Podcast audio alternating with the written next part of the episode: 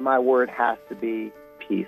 It's remarkable to me that this country has not only risen up to become such a global superpower, but also a remarkable country domestically, but that it has done so in peace. This is an unprecedented experience in the history books. I think that what underpins everything here that we've discussed, and the phrase I would go for, is cultural confidence. And I think that's sweeping across China. There's a renewed desire, confidence in local culture, expressing yourself through that culture, I think is the real genuine trend amongst Chinese people and consumers. I would say in 2023, the first one is a recovery, and that is a very important year for the recovery of the economy and also the openness. And the second is uh, artificial intelligence. So I do believe that these things is changing or has changed a lot about the industries and sectors in China and around the world. The Chat Lounge. Chat Lounge. Chat Lounge. The Chat Lounge unpacks views and opinions on hot issues in a more casual way. Welcome to the Chat Lounge. I'm your sitting host, Ge Anna. New productive forces the far, far ahead, special forces style tourism. Over the past week, several media outlets have unveiled compilations of China's top buzzwords for the year 2023. Throughout this year, a myriad of Chinese buzzwords have surged through diverse facets of society, leaving an indelible mark on trends and behavior and reflecting the dynamic cultural shifts in modern China. From profound social commentary to the peaks of consumerism, how can these buzzwords serve as a distinct lens into the evolving Chinese zeitgeist? How have they reshaped perceptions of China's global economic and cultural influence? Let's delve into these defining terms that have not only dominated conversations, but also signified broader societal and market trends in China this year with Mike Bastin, China observer and senior lecturer with the University of Southampton in the UK, Mario Cavolo, founder and CEO of M Communications Group and senior fellow of Center for China and Globalization, and Dr. Zhou Mi, senior research fellow of Institute of World Economy at Chinese Academy of International Trade and Economic Cooperation. Welcome, gentlemen. Thanks for having me. Always a pleasure. Hello. Our first buzzword is new productive forces or 新质生产力, which means using groundbreaking and cutting edge technologies to foster new industries, new models, and growth drivers. The term became quite trending and garnered significant attention during and after this year's Central Economic Work Conference. Uh, it was brought up earlier this year when President Xi Jinping's inspection tour of Heilongjiang. So, Dr. Zhou Mi, let me begin with you. As a senior economist, what does new productive forces mean in the context of China in 2023 and beyond? And how does it represent a departure from traditional growth paths of China? In my understanding, that when we're talking about this new world, actually, I noticed that, that the phenomena has become one of a new trend that uh, China is not only trying to follow the, the traditional ways of development, but trying to find out some better way. But I don't think that is because China really just uh, we want to do that. Uh, it is because that the world is changing. There are so many new things, so many new trends, new technology, and also a lot of things have changed for the international rules.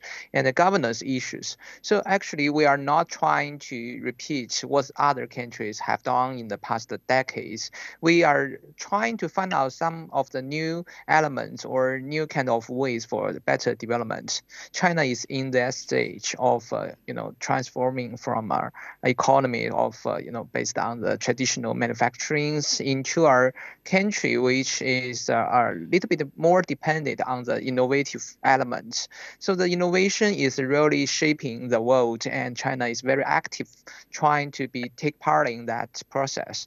I, I think that this concept is not a totally new thing for China to just uh, jump from one one uh, place to another. We are trying to make a better use of the innovative elements and trying to be better in that position. That is my understanding about this new world. Mm, about this new word, how does the Chinese government intend to realize this concept in the coming period?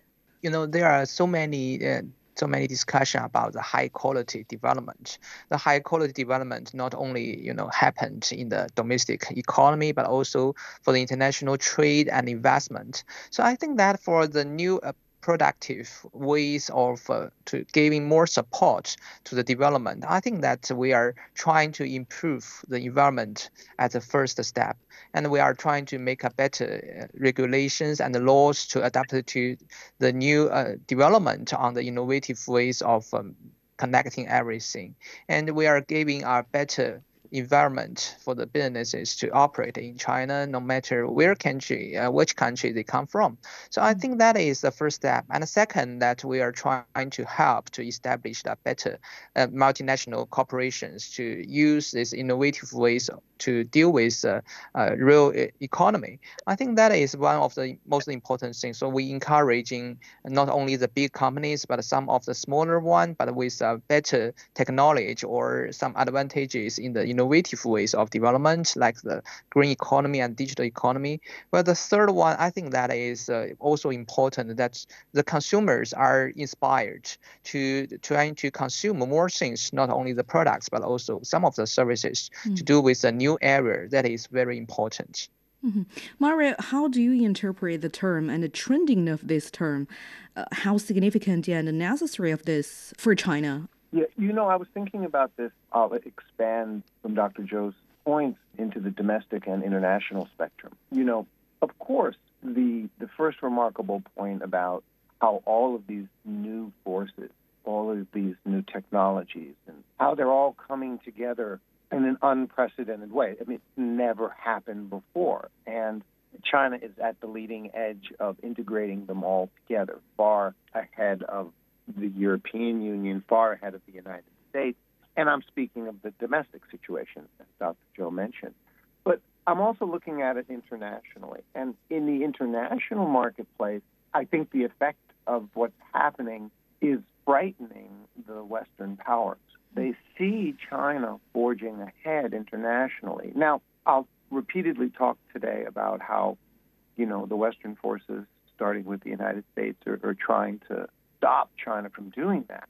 However, the fact of the matter is, is that while all of these things are happening, these new, all of these new productive forces are happening domestically, let's not forget that they are also being exported internationally into other markets. And so imagine it's not only, for example, to say that China is helping the African continent develop.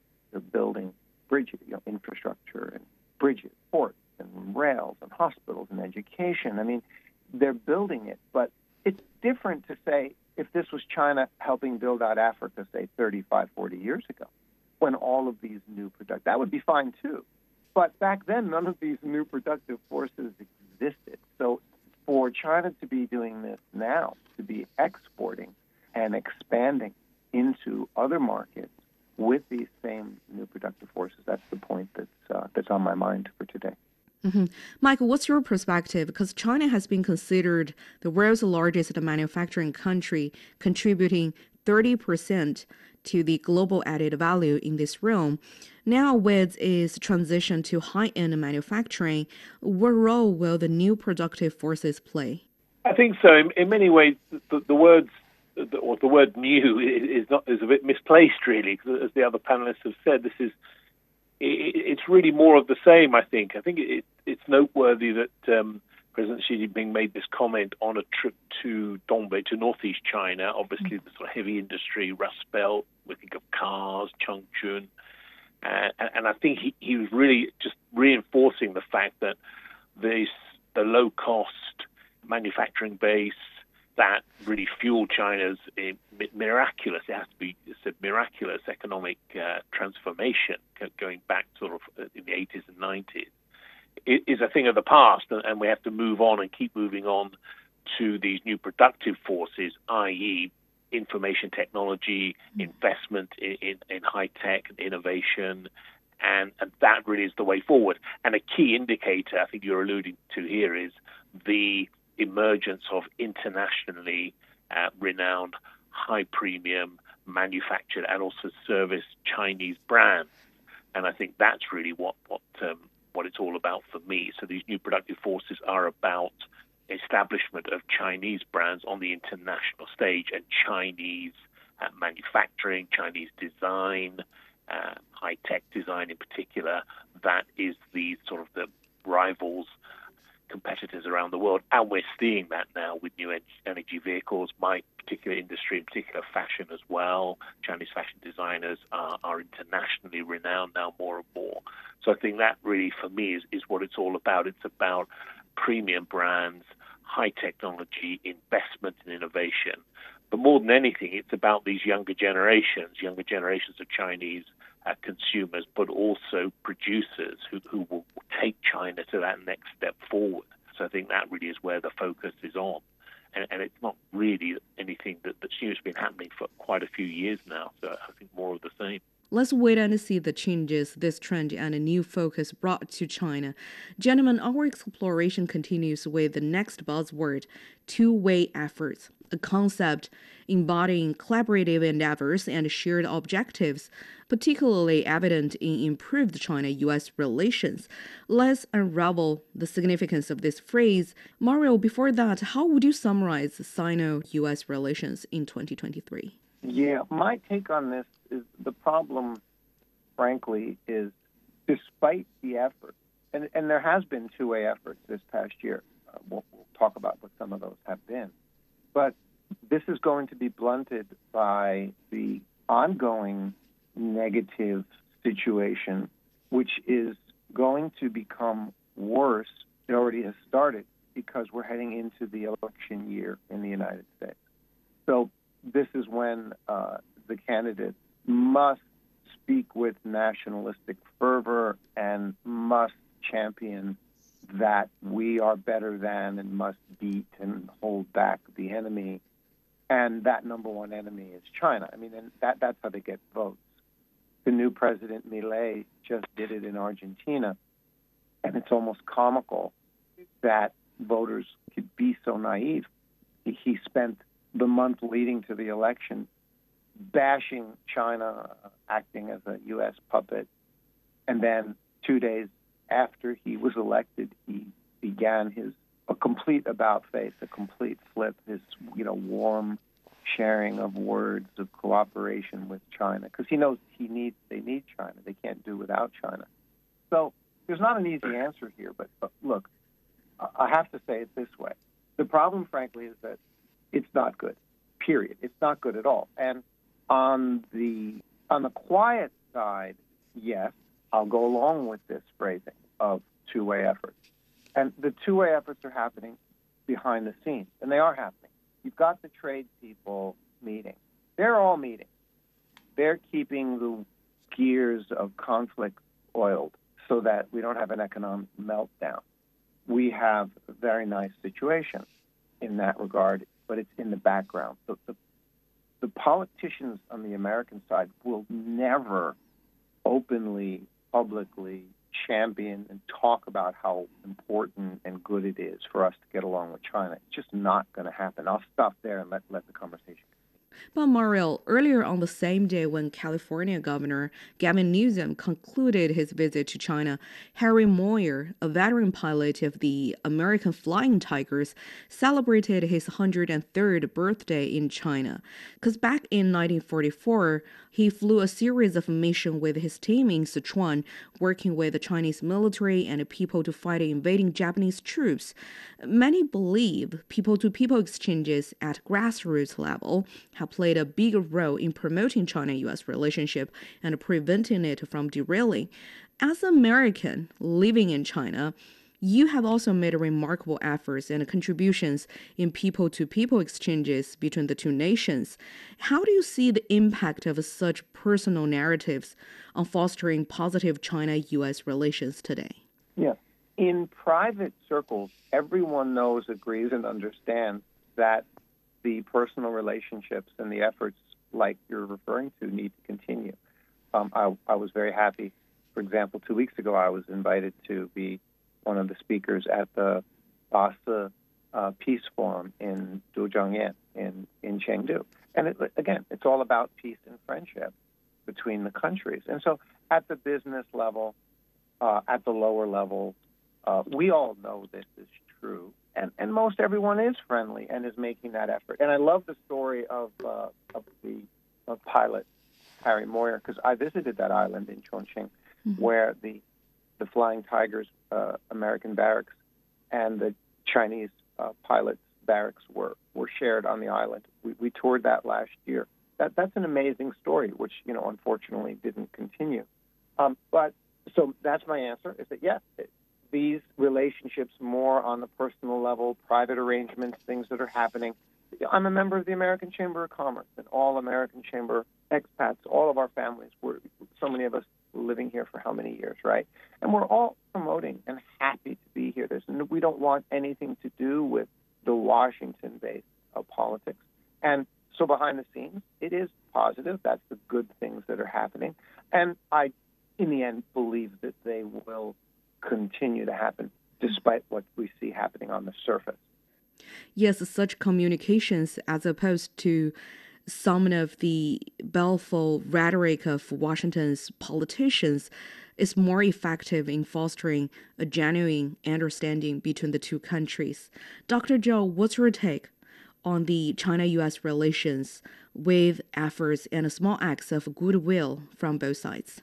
In some degree that the relation between these two nations are very important, not only for the people of both sides, but also for the other countries. Mm. If you are looking at the summit in San Francisco this year, you may find that after the meeting between the leaders, the Chinese leaders also uh, meet with uh, Japanese uh, leader. So I think that uh, a lot of other countries are just watching what is happening between these two nations, whether there will be some better factors or a better trend for the more cooperation. So they found that there are more than 20 mechanisms have been established by you know the, the two countries. So they are trying to do more in the cooperation to fighting against the challenges, the global challenges that especially mentioned in the Europe and the United States.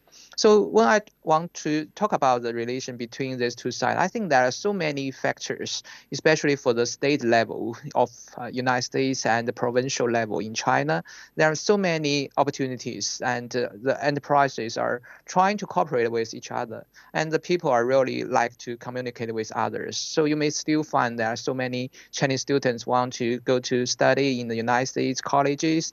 And I, I think that vice versa, we are trying to invite more than 50,000 students or young people coming from United States to China in the coming years. So we believe, still believe that there are so many possibilities for both countries to cooperate in uh, a much wider range uh, instead of just the competition. But I have to say that the competitions are still there. I, I agree that there are so many attitudes from the Washington uh, towards uh, China's uh, development, but I don't believe that will cover everything. So I still trust that you know we, we, we can do more things by the exchange and also the meetings of the peoples of both countries, and that is definitely important for us and for other countries in the world. Mm-hmm. Mike, what's your thoughts on this as we are talking about individual interactions and grassroots level connections contribute to the promotion and uh, resilience of the China US relations? I, I think I, I echo the, some of the comments made by the other panelists. I, I certainly value very highly, you use the word grassroots, and on the ground um, interaction, exchange uh, with sort of ordinary people, members of the public on various exchange programs, whether those are study programs uh, between America and China, and also China and the rest of the world. I think those are very, very healthy, and those are only going to grow. Uh, and I think what I've seen in the last few years is a real um, fascination with China, Chinese history, Chinese culture around the world, much, much more so. So I, I think on, on the on that grassroots level, I think things are very, very healthy. Uh, and I think that will continue and grow and also contribute to better relations generally. I think at the political level, the leadership level, the, the issue for me is that it, you know, the Americans really just have to get used to the fact that they're not the sole superpower in the global economy anymore, and that is not going to change. That's not going to come back. That you know, that those days are over. Uh, and I think over time that will gradually seep into the American psyche or the psyche of the leaders, and I think that that will lead to a thaw in relations, as Biden um, alluded to recently, uh, and, and a much more um, acceptance on the American side that we, we need to work with China and, and other countries much, much more. Uh, and, and there's nothing wrong with that. You know, it's not uh, nothing to be feared. I think that that's still there a little bit. There's this sort of new kid on the block, um, but really that is a very very good thing for the global economy. So I, I, you know I'm quite positive, quite optimistic um, next year and beyond. Uh, U.S.-China relations, and at the grassroots level, I think that will carry things forward quite significantly. I mean, I work with a lot of uh, international students, Chinese students, uh, and, and there the exchange and the interaction and the desire to get to know each other and work together and learn from each other is just growing and growing, which is you know really perhaps uh, the way forward for, for, for relations generally. Right. Differences between the two countries existed in the past, exist now, and will continue in the future. The key is willing to find a common ground. Mario, as you said earlier, the China US relationship has gone through a bumpy journey in the past several years. But this term, the two way efforts, has been selected as one of the buzzwords of 2023 in China. What does this say about Chinese people's attitude towards the US, especially in people to people exchanges today? Oh, the Chinese people's attitude toward what's happening. Um, they're really, you, know, I, I, as you know, I live here a long time. And uh, by the way, Mike, you mentioned about Xi Jinping making some of these announcements when he was visiting here in the north, in the northeast. He was in Harbin, uh, I'm here in Shenyang. Mm-hmm. Um, we've been up here for six years. It's my wife's hometown, and so, you know, I do have these conversations with local Chinese all the time, and they are just surprised. That that's the only word that I could think of to use. They're just surprised. They don't understand what what it is. What is all this? They can't believe the negative things that they're being said about them and their country. They're just like, what is going on? It's just crazy. Why is all this crazy stuff happening back in America? And why are they and saying all of these nasty, crazy things about us and about the government? I mean, everything is here in China is a normal country, and that's the emphasis that I always talk about is uh, to make sure everybody people don't understand because they don't live in a normal country. They live in a country with a lot of chaos and instability and divisiveness. So they automatically project that out. And when I tell them, well, we don't have any of the, well, very little anyway. We don't have hardly any at all of that divisiveness and chaos and instability here in China. We just live in a normal society. People walk in and out of their houses without worrying about safety. Uh, there's no crazy behavior from people who are uh, disturbing the peace, disturbing the public, disturbing other people. And the Chinese just can't understand. They really have a hard time locally, the ones that I speak with, understanding what's going on. They're just kind of incredulous. And that being said, you know, I, I have to finish this this particular part by saying there's nothing good about the situation. The problem is, frankly, that I, I believe that the United States would destroy tomorrow, destroy China tomorrow if they could. I do. They, they would like to stop China if they could. They'd stop them tomorrow, but they can't because they know that the damage would be, as Mike said, it's too late. It would be catastrophic worldwide. They, they don't really care about good relations. They care about nothing beyond attaining and maintaining as much power and control as possible under a given set of circumstances. And that's the United States. That's what they do. That's their strategy. That's their foreign policy. It's not good and we have to end this on a negative note in terms of this particular item. This is the reality of the situation. They don't want to be friendly. they want to. They want power. Wow. mm-hmm. Then let's hope that the two-way efforts can bring about a more rational perspective among certain Washington politicians regarding the development of China US relations and the mutual benefits it can bring to the people of the two nations. You've been listening to the Chat Lounge on CGTN Radio with me, Anna, in Beijing. Let's take a short break. Coming back, we'll continue our discussion on China's top buzzwords of 2023. Stay with us.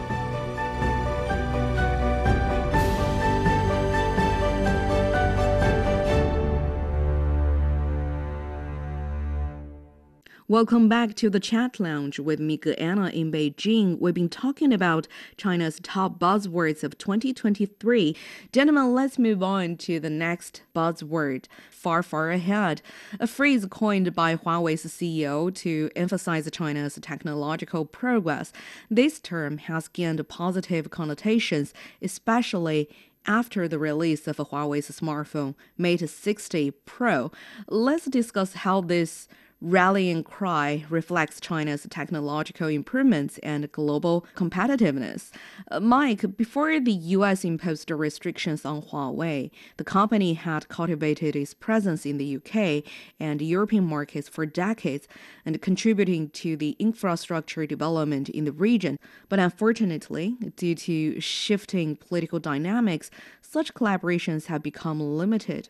So, against this backdrop, how do you perceive the technological breakthroughs in Huawei's new flagship smartphones?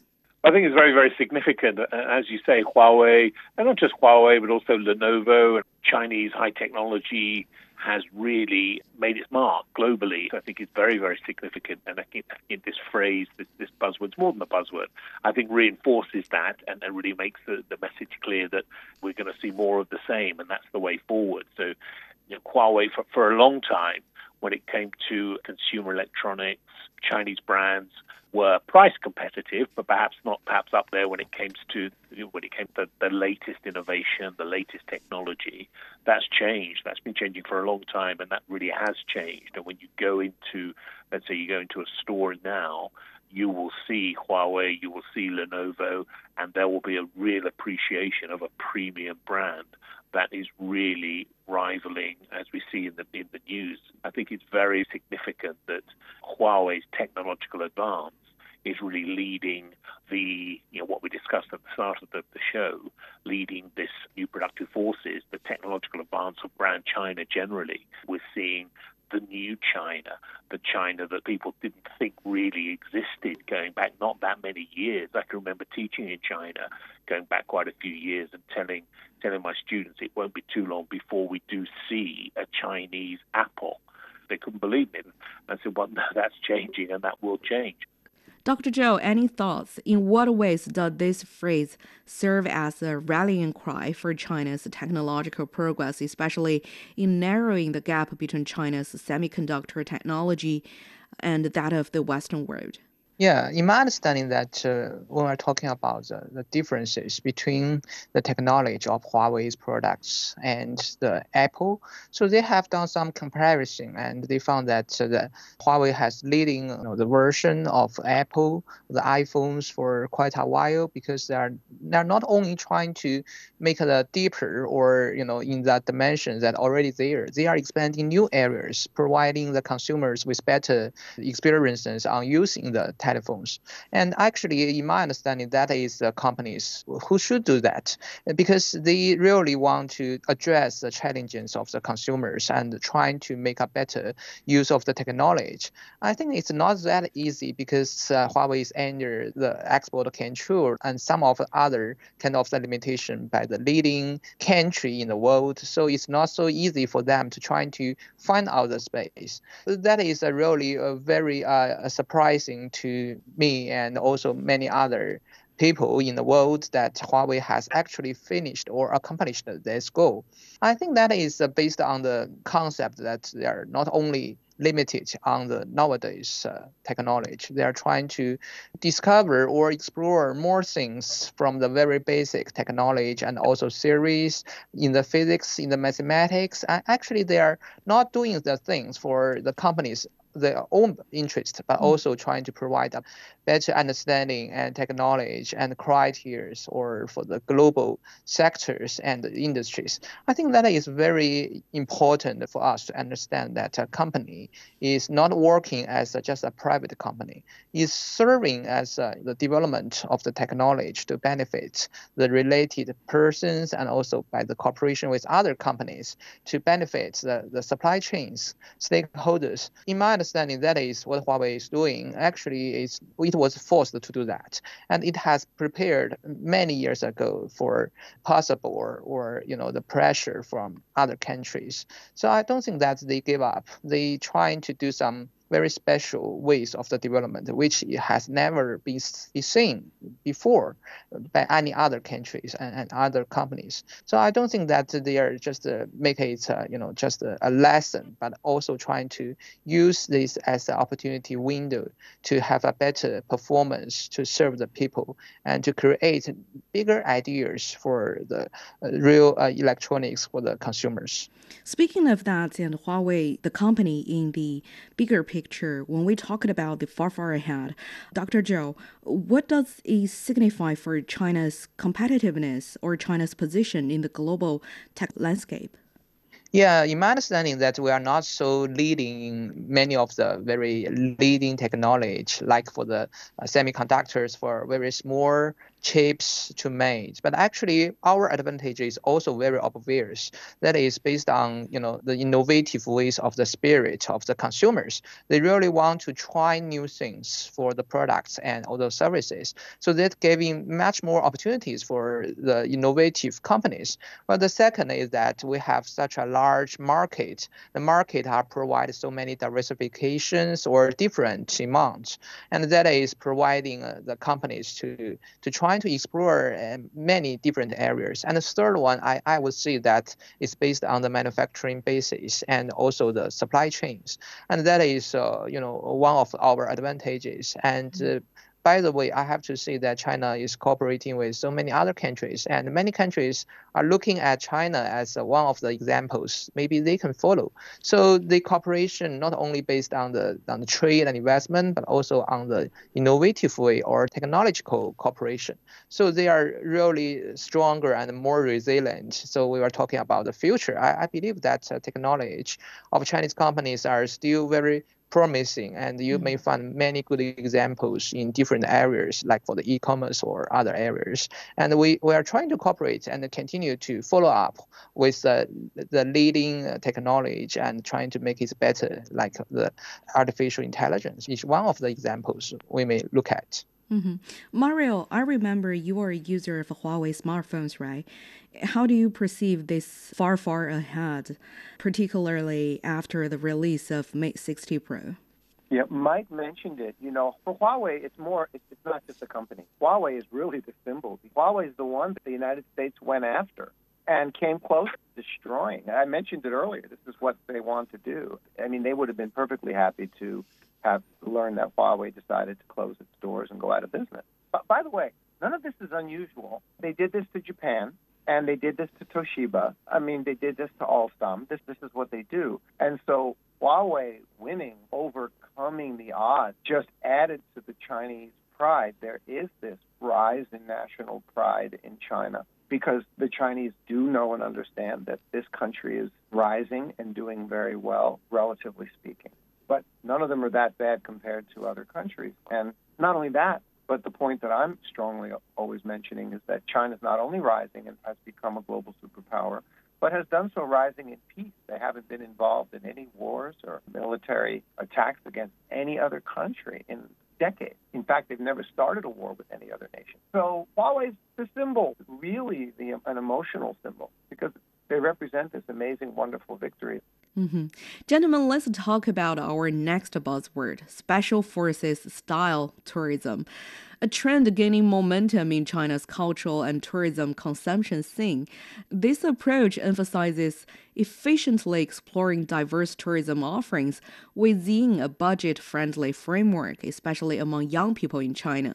According to data from Tongcheng Travel, during just one day of the Qingming Festival holiday, 62% of post 2000s generation tourists chose to depart for their destination at night and spend a whole day of visiting scenic spot, and 30% of them managed to visit more than four scenic spots in a single day. Let's uncover how this trend reflects changing travel preferences and its impact on local economies.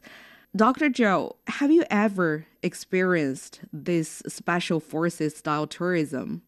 How does it differ from traditional travel approaches, in your opinion?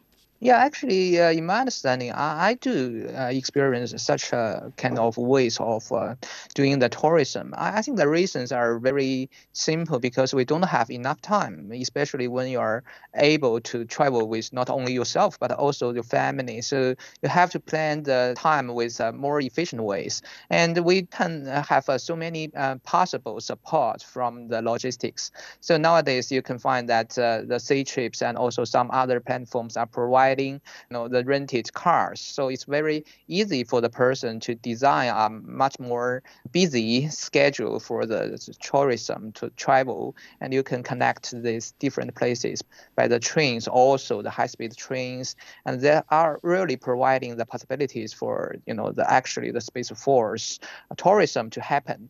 And the third, I, I think that is also coming from the government and local government that really try to help the tourism to go their places. So like at the beginning of this year for the spring festival holidays, I traveled to, to Guizhou, one of the provinces in China, and they have uh, making the first entrance for the main gate, the ticket free. So we have arranged the, the travel in a very tight schedule. I think that is also one reason that we can try to add more experiences that we can have for the very limited time. Mm-hmm. Mike, do you have any personal experiences or a story that captures the spirit of this new travel trend, special forces style tourism?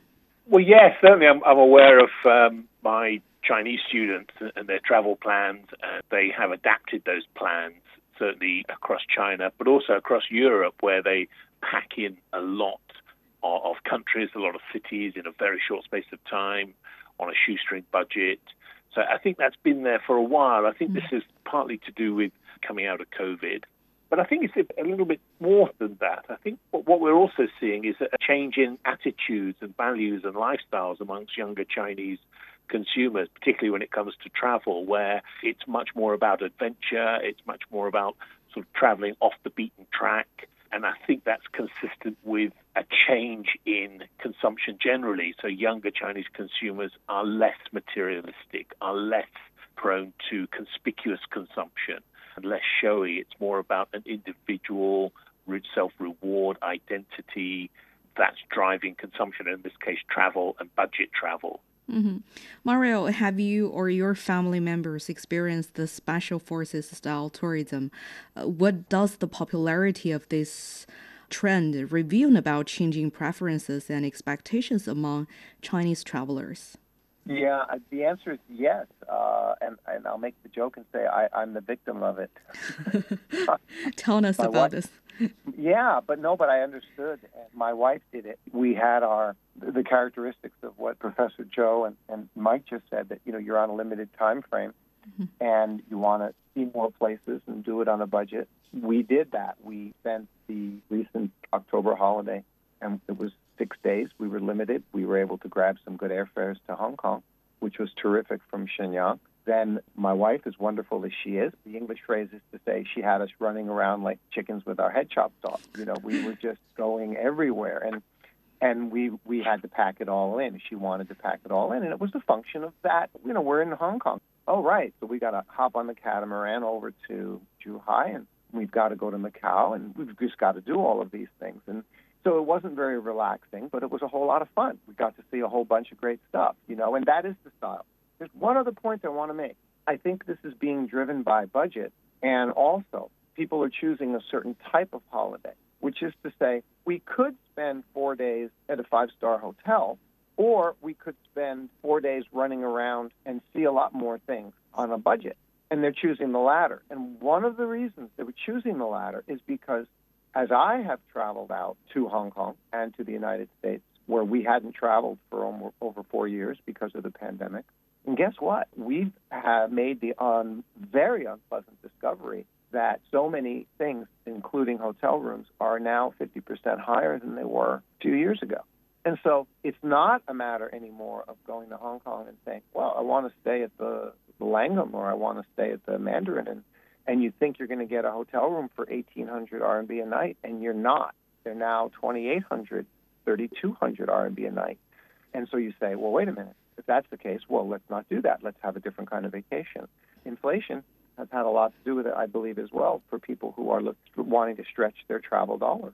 Dr. Zhou Mario just mentioned that the pandemic played a bigger role in shaping the trend, but with the resumption of flights, this year has witnessed a surge in Chinese tourism, both domestically and internationally. So, in your opinion, what other changes in travel perceptions or habits do you think the past three years of the pandemic have brought for the Chinese people?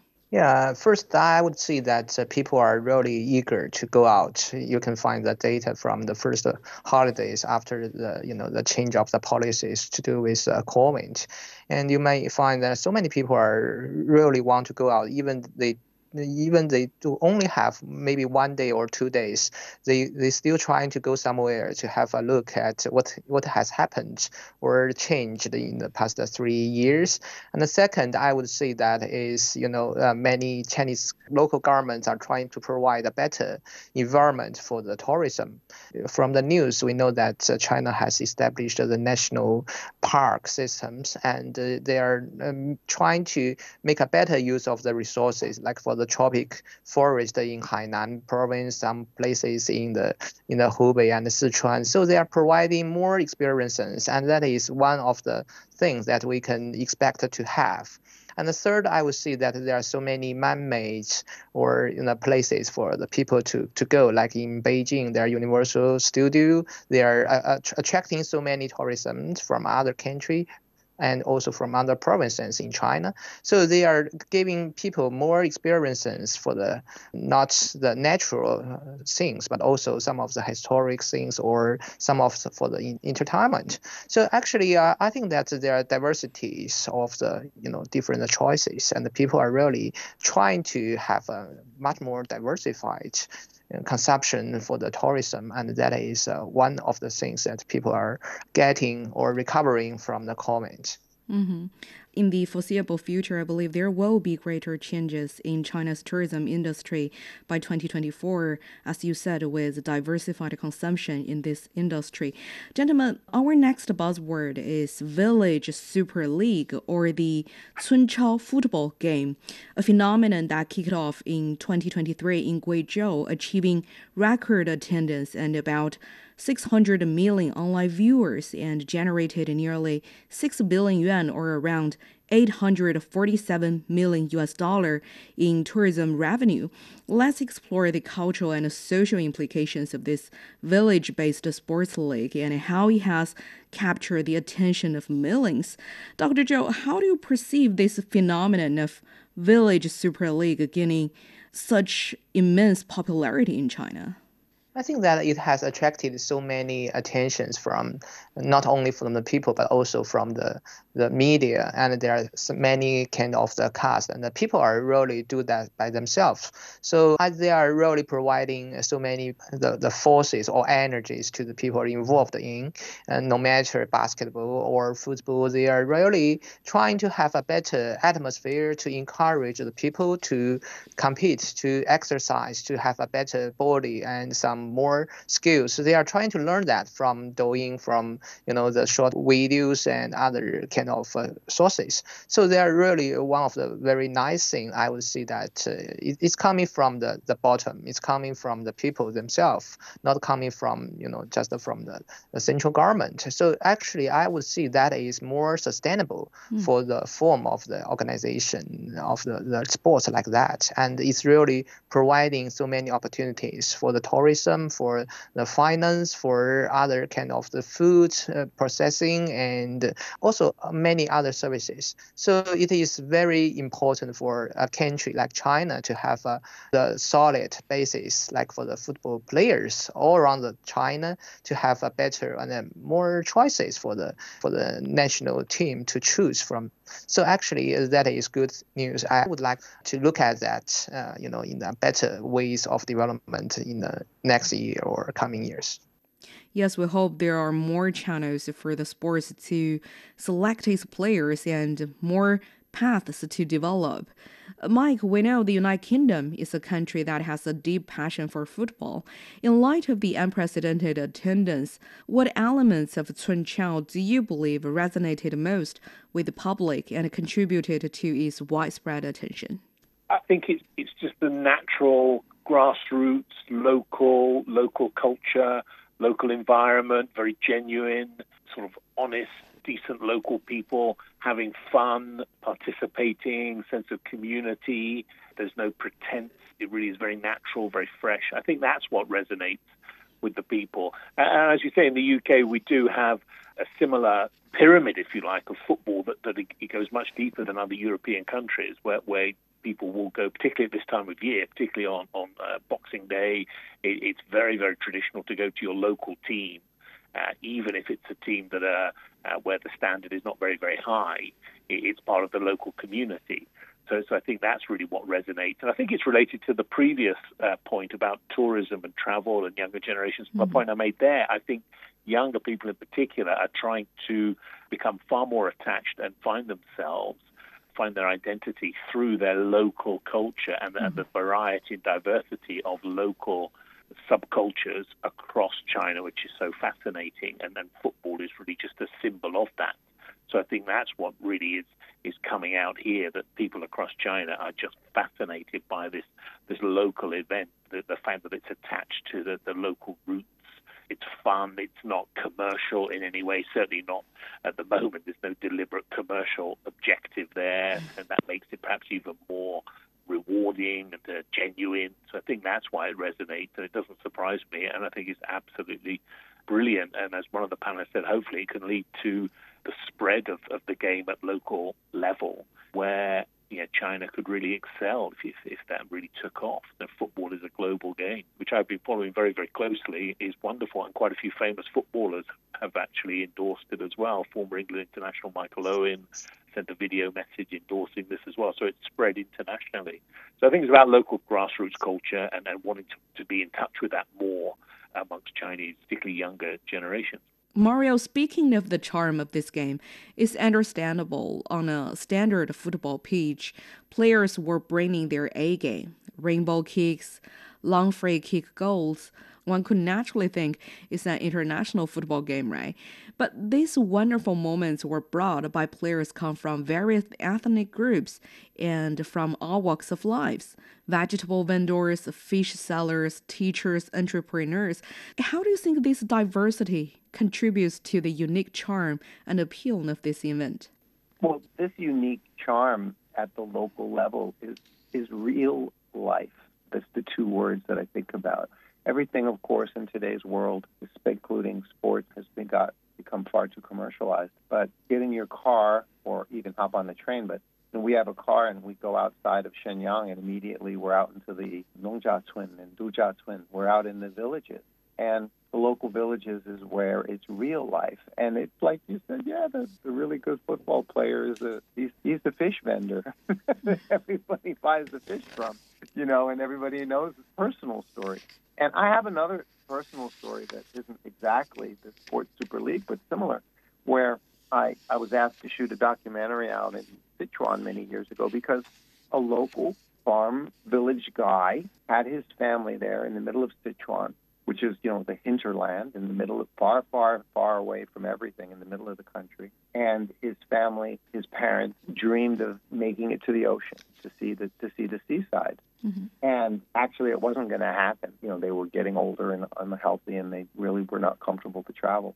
And this fella in Deyang built an ocean park in the middle of the countryside. He built this gigantic, beautiful water park, ocean park, man-made lake, and all kinds of water features. And he brought the ocean to the people in the village, and in the process, created a couple thousand jobs and revitalized the area. It's a wonderful local story, real life yes, the Cunchao football game or the sea park you just mentioned seem to be more than just a sport or a park. It's a celebration of community and culture and a show of this villagers' passion in life. But finally, gentlemen, as we've been talking about today, the buzzwords for China 2023, in summary, what image of China do you discern through this identify the popular buzzwords. And what's your buzzword to define China in the past year? Yeah, I agree that these are really very important buzzwords, and uh, uh, I I would say that in my understanding, maybe there are two other words. Maybe it's also very interesting mm-hmm. in 2023. The first one is recovery, and that mm-hmm. a very important year for the recovery of the economy and also the openness. And the second of the buzzword is uh, artificial intelligence or ChatGPT related uh, models. I, I, do believe that these things is changing or has changed a lot about the industries and sectors in China and around the world. It's really important. So the buzzwords are really some of the signals that we can find for the people to to identify their life, and that is a very interesting year. And I, I hope that next year there will be more buzzwords happening or mm-hmm. appearing. Uh, Mike, what's your take? Do you want to add any buzzwords mm. to 2023 yes. for China? I think that what underpins everything here that we've discussed, and the phrase I would go for, and, and you do see this in, in the, the, the, media more and more, and that phrase is cultural confidence. And I think that's sweeping across China and has been for, for quite a few years now. And I think not just younger generations, but there's a renewed desire, confidence in local culture, expressing yourself through that culture and participating in that culture. So we've talked about it with tourism, with the Village Super League. So cultural confidence, I think, is, is a real genuine trend amongst Chinese people and consumers. And, and with that cultural capital, then taking that and almost sort of wrapping that up as a brand that will then promote Chinese brands internationally. So we're seeing it more with again my area in fashion, but so cultural confidence I think is really a marked change that uh, has, is quite quite long overdue, but but is there now. This sort of um, this fascination with this rich history and diversity across the country is something that um, I think will just grow and grow and grow internationally. So cultural confidence cultural confidence from Mike, AI, and recovery from Dr. Zhou. Mario, what's your buzzword for China in 2023? What can we learn about Chinese cheating society from it? My word has to be very old, the old traditional kind of word. I don't have a fancy buzzword, and it's just the word peace. It's remarkable to me that this country has not only risen up to become such a, a global superpower, but also a remarkable country domestically, but that it has done so in peace. This is an unprecedented experience in the history books. It's never happened before. It's absolutely amazing, and it's a gift to mankind. Peace. Thanks, Mario, for bringing attention to the word peace as a defining theme for China in 2023. With that, we conclude today's discussion. Thanks to all of our guests for their enlightening perspectives and delightful observations. This is the Chat Lounge with me, Ge Anna. Thank you so much for joining us. Bye for now.